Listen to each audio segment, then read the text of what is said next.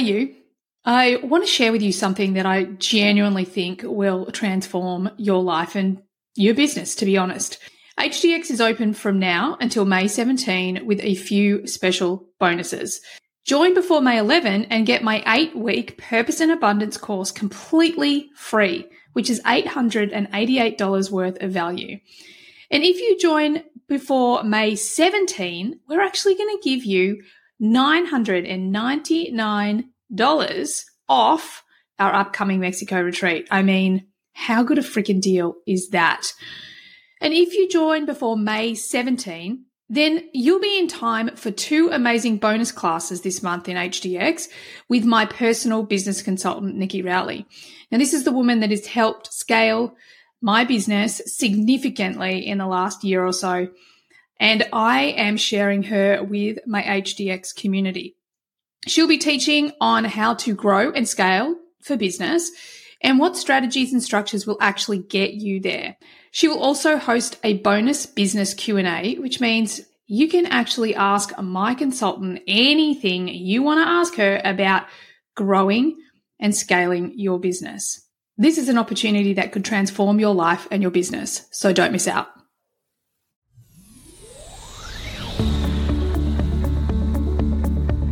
Everyone, welcome to the Human Design Podcast with your host, me, Emma Dunwoody.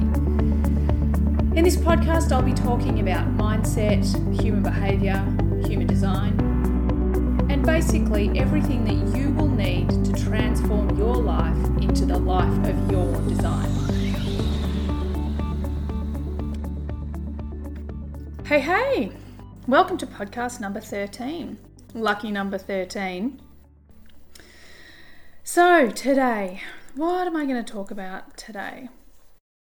Today, I want to talk to you about something that is really the thief, the thief of joy, and that is comparison. And from a human uh, design point of view, we call it runging. So today, I want to take you over why we do it, how we can shift from doing it, and the sort of tools or the lessons we can learn from our natural competitive nature. Because as humans, we are naturally competitive. We have been um, designed that way in the past. However, we are moving to a new way of being. We are moving to a way of being where um, life is more flow and it's all about being different and unique and really loving and accepting that individuality, that uniqueness, that that very um, different brand that each one of us brings. And the power that this actually brings to the world and to our relationships and to the whole planet is actually the thing that undermines our planet right now. And that is the fear of um, not being enough or the fear of, well, if that person is this, then I must be that. That somehow, on some level, we are defined by others. The new paradigm says that we flip that, that we are only defined by who we are on the inside, by our natural um, design, by our definition. So, as human beings, thanks Bailey for that big sigh, um, we need to now start to, and I know I say start to a lot. We do, I say that because once we start and we commit and we continuously and consistently take action in those direction, in the direction of where we are going, of who we want to become, of how we're changing, then we create a massive habit change. And once we do that, then everything shifts. So, competition. Let's talk about that. How do you react to other people? Do you act out of love or do you act out of fear? most of us do both. I I know for me personally, I when I'm feeling really good, um, when my um, self worth is really high, when life is great, then I only ever look at others and think, wow, you're awesome, and give compliments, and constantly seeing how um, beautiful people are, and how exciting they are, and how inspiring they are, and all the good things. However, when I am in a lower point, or I'm facing a challenge, or life is feeling tougher, then all of a sudden I know that I see others as, wow, you're awesome. And that makes me a bit shit. So, this is something that I want to talk to you about. And as you know, we are human, which means we can't be perfect. We can't have it perfectly all the time. And especially people, um, we're going to talk about, I'm just going to talk a bit about the solar plexus again in human design if you're defined, then you have your own consistent wave. Okay, so you do wave through emotions and experience the world in your own specific way. And you, you have these natural highs and lows. However, when you get hit by something that is more of a challenge, it does exacerbate those highs and lows. And moreover, the people that are around you that um, do not have emotional definition in the solar plexus. And for all of you out there who don't, one of the things you've got to be super aware of is that you're taking in all of these emotions and you're amplifying them and sending them out again. So, being really aware that when you are reacting to others, not only is it coming from a place of lacking inner certainty, lacking self belief, lacking um, I've got this. But you, if you're open in the solar plexus, you're also taking in and amplifying the emotions of those of us that have a big emotional wave, which is going to make it even more. Um, what's the word? I don't know about challenging, but you will find even more so that you feel all these huge emotions that you also don't kind of don't know where they come from or how they um, come and go so significantly. And the truth is, it's because they're coming from somebody else.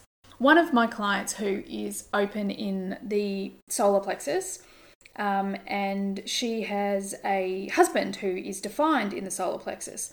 And what she used to find is that she'd be like, Yeah, I'm good, life's sweet. You know, she's busy, she's got three kids, she's an entrepreneur, but she always was very calm, very she is very calm, she's very balanced. And every time her husband would come home, all of a sudden she'd just feel rubbish and overwhelmed and and all of these huge emotions. And we talked to her about that and we were I was like, you've got to understand that what's going on is that his wave of emotion comes into the house and you literally take it in, amplify it, and send it back out. And it was like a defining moment for her because she was like, Are you kidding me? I've always felt like I don't know why I get so angry. I don't know why I get so overwhelmed or frustrated. And now I know. So being really aware that you can also be being affected by other people's emotions. I have two kids that are open in um, the solar plexus. So, one of the things that I've had to learn over the years, having definition for myself, is I've really had to learn to work with my own emotions um, because I used to set them off like nothing else. And I didn't know I was doing it at the time. Whereas now I can very much um, allow my, my emotional wave without getting indulgent in it. Um, and therefore affecting those around me. Not to say I'm perfect at it right now. I think it's had a fair bloody outing. But anyhow, that anyhow that anywho, that's a completely different subject. Right. So competition, runging. So while I'm on human design, I'll talk about it from this runging point of view. And this theory in human design is that we've because we've come from this old paradigm of the linear, focused, masculine, get shit done, hustle, work your ass off. It's, you know, hard. You have to work hard to make money. And we're moving towards this flow, um, feeling more feminine, um, manifesting and creating life by your designs, becoming easier. Um, and one of the major tools that's going to serve us and support us to get there is this understanding runging and how to let go of it. So, what is runging? It is that thinking pattern of when you say, well, because that person has done something wrong, I am better than them. Or because that person has that much money, they are better than me. It's this constant comparison of where you fit in the world compared to someone else. Now, what human design says is that we now need to move away from this. We need to move away from runging and see the world as a lot more um, equal, you know, real equality. Not just women are rising up and they're going to become more powerful. Um, you know, not that one race, creed, or color is any better or worse than anyone else. It's like we have to come to a point where we see the world as really even, that everything is completely perfectly imperfect just as it is and just as valuable as it is.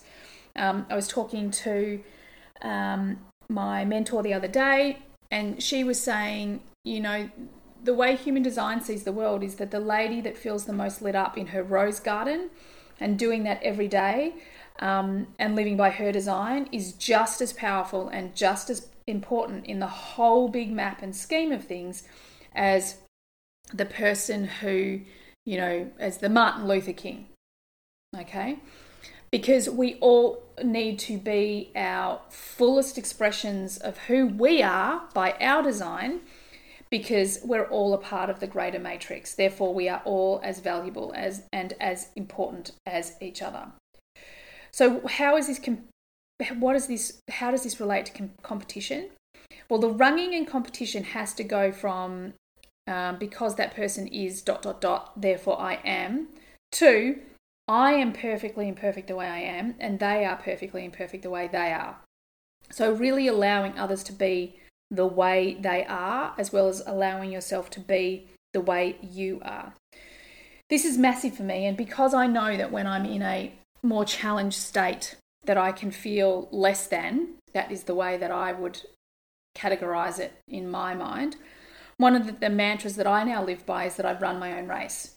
It's all about um, being the best version of me, doing the best I can, um, serving the best way I know how, um, and then looking to others more for how I can serve and support them and how um, I can receive motivation or inspiration from them, as opposed to the comparison. And this is a real game changer for me because, you know, within the wave, sometimes it's easy to be completely inspiring to others and serving of others.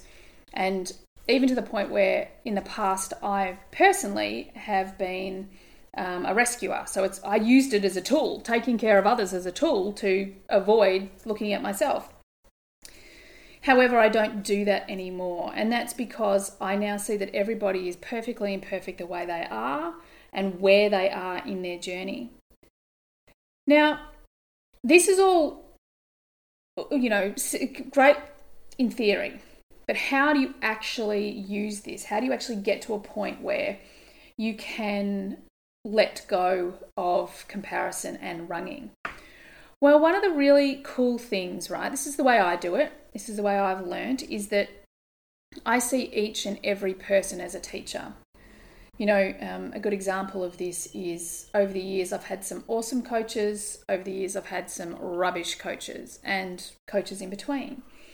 And whenever I had rubbish coaches, I would be like, okay, cool. Well, that particular coach perhaps didn't give me the framework or the questions that got me where I needed to go. But what can I learn from this person? What is this person teaching me? So I would learn things like, um, you know, be a coach that asks questions and doesn't talk too much. Um, I would then ask myself questions: Why am I triggered by this? Why does this this coach particularly trigger me? Um, what is it specifically that I'm irritated by? And starting to see every person and every experience as a learning because then you get excited. It doesn't matter if you like someone or don't like someone, or you see someone or you feel whatever you feel is just an opportunity to either know yourself better or to uncover something that, that's holding you back and to be able to let it go. So, this is how you can turn any feeling of competition or runging or better than or less than into something really valuable. And that is through this process of what we call perception is projection. So we project onto others what's going on inside of us when we're not ready to look at it ourselves or we haven't seen it ourselves yet. So, th- this is also one of my absolute favorite tools um, in life because it doesn't lie. It shows us the things that we are unconscious to so that we can create conscious change around them. So, what you can do and how you can use this is um, getting to a place where you, again, get out your journal, okay? And you know, maybe you've been scrolling on Insta and you have all these these opinions of these people. And look, you know this. You're not silly. I know you're not. You're listening. That what you're seeing out there is people's highlight highlights reels.